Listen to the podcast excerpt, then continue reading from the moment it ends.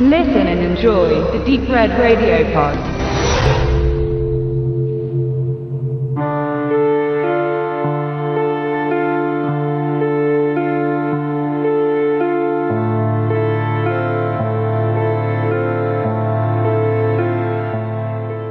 The Four, Tod in Belfast. Stella, die zur Klärung des Falls eigens vom Metropolitan Police Service in London nach Belfast berufen wurde, soll in Zusammenarbeit mit den lokalen Detectives einen mehrfachen Mörder fassen. Dies entpuppt sich jedoch als knifflige Angelegenheit. Bei dem Gesuchten handelt es sich um Paul Spector, der als Familientherapeut ein ganz normales Leben führt und sogar selbst eine Familie hat. Zusammen mit seiner Frau Sally Ann und seinen zwei Kindern führt er ein scheinbar glückliches Leben. Trotzdem wird er von einer düsteren Obsession geplagt, die ihn dazu treibt, Frauen umzubringen. Was sich daraus am Ende entspinnt, ist eine Geschichte von und über Jäger, die beide den Menschen als Beute auserkoren haben. Before Tod in Belfast ist eine britische Fernsehserie, die von Alan Cubitt seit 2013 für den Sender BBC Two produziert wird. Und in den zwei zentralen Hauptrollen sind die aus Akte X bekannte Gillian Anderson und Jamie Dornan, die Damenwelt dürfte ihn aus Fifty Shades of Grey kennen, zu sehen. Die erste Staffel umfasst insgesamt fünf Episoden von je 50 Minuten Länge. Und trotz der rückläufigen Quote bekam das Projekt Before eine zweite Staffel geschenkt und mittlerweile wird sogar schon an der dritten gearbeitet.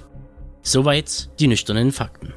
Bevor reiht sich ebenfalls in die Riege von Thriller-Serien ein, die über kurz oder lang das Genre in der Narrative, den Charakterbau und der psychologischen Tiefe neu definieren werden.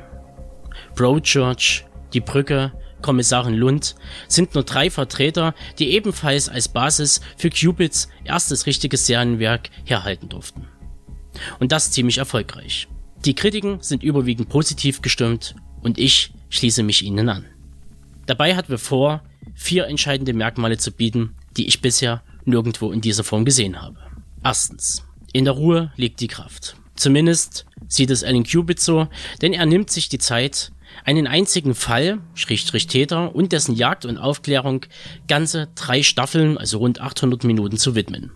Zweitens. Das Element des Gegenschnitts wird hier auf eine wundervolle Art und Weise zelebriert, wie ich sie selten gesehen habe. Beispiel. Es ist Nacht geworden in Belfast. Die Kommissarin treibt's mit einem jungen Unbekannten im Hotelbett, den sie quasi auf der Straße aufgelesen hat. Schnitt. Der Serienmörder fesselt eine nackte Frau in ihr eigenes Bettgestell und foltert sie. Zwei Sexszenen, die unterschiedlicher nicht sein könnten. Oder ein Kind wird geboren und in Tüchern gehüllt. Schnitt. Ein alter Mann trauert in der Gerichtsmedizin um seine tote Tochter. Dabei wird der Schnitt nicht nur visuell betrieben, sondern auch im gesprochenen Wort, was eine ganz eigene Faszination ausübt. Drittens. Ein Stilelement, so alt wie ich selbst, aber hier in eine neue Form gebracht. Die Sicht des Täters. Der Zuschauer bekommt die Rolle des Voyeurs zugeschrieben und darf jeden Schritt in Tat und Alltag des Mörders verfolgen. Vom Frühstück machen für die Kinder, über den Broterwerb bis hin zum obsessiven Mord und den Trieb darüber hinaus. Zum anderen bekommt der Zuschauer hier einen Typen Mann präsentiert, der nicht so recht ins Bild eines verschrobenen Serienmörders passt, laut der Hollywood-Definition. Denn dieser ist jung, athletisch gebaut, hat ein makelloses Aussehen, ist gebildet und einfühlsam, wenn es die Situation erfordert. Eigentlich ein sympathischer Typ, mit dem Mann gerne ein Bier trinken geht, auf den die Frauen abfahren und der eloquent genug ist, um mit Leichtigkeit den Alltag zu meistern. Wie gesagt, eigentlich. Denn die Sympathie wird sich im Fall von Paul Spector nicht einstellen. Und das ist auch gut so. Ein weiterer wichtiger Punkt, und ich habe bestimmt eine gute Handvoll ausgelassen, ist die zweite Hauptrolle in diesem Katz-und-Maus-Spiel. Gillian Anderson, aka Detective Superintendent Stella Gibson, spielt hier nicht nur die Rolle des Jägers in Form der Justiz, nein, sie ist auch eine Figur, die so derart selbstbestimmt, gleichberechtigt und feminin durch die Staffel geht, dass ich wahrlich beeindruckt bin. Sicherlich gab es auch schon andere, sehr gute weibliche Ermittler in den Hauptrollen, aber im Gegensatz zur Figur Stella bleiben diese mit ihren Macken zurück. Während Kommissarin Lund und Loren, bekannt aus Die Brücke, als mürrische Frauenfiguren, letztere gar mit Asperger-Syndrom, inszeniert wurden, ist bei Gibson alles anders. Es gibt rund um ihren Dienst keinen einzigen Dialog und keinen Blick, der auf ihr Frausein abzielt.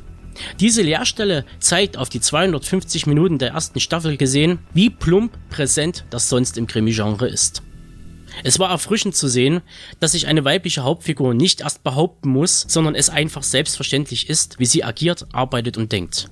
Dabei hält sie den männlichen Protagonisten zwar oft auf sehr subtile Weise den Spiegel vor, aber wird niemals herablassend. Und ich ertappe mich dabei, dass ich ihr in allen Punkten recht gebe. Nun denn, komme ich zu meinem abschließenden Urteil. The Fall ist eine Thriller-Serie, die schon fast einen dokumentarischen Charakter hat. Hier wird die Ermittlung als auch die Tat mit penibler Feder ins Drehbuch geschrieben und in faszinierenden Bildern festgehalten. Der Look ist klar durch den Krimi der letzten zehn Jahre geprägt. Die Farben sind manchmal entsättigt, alles ist oftmals grau und trüb und die Stimmung rund um den Fall alles andere als angenehm. Aber dennoch lasse ich mich gerne darauf ein da ich bei Before Tod in Belfast ein Setting geliefert bekomme, das ich so eher selten gesehen habe und obendrein eine Geschichte präsentiert wird, die einem schlichtweg in den Band zieht. Von mir gibt es deshalb eine Empfehlung für all diejenigen unter euch, die der Standard-Krimi-Kost zum Sonntag überdrüssig sind und die sich mit bereits genannten Vertretern wie Broadchurch und Die Brücke begeistern ließen. Und allen anderen empfehle ich natürlich auch mal ein Auge zu riskieren. Oder vielleicht sogar zwei.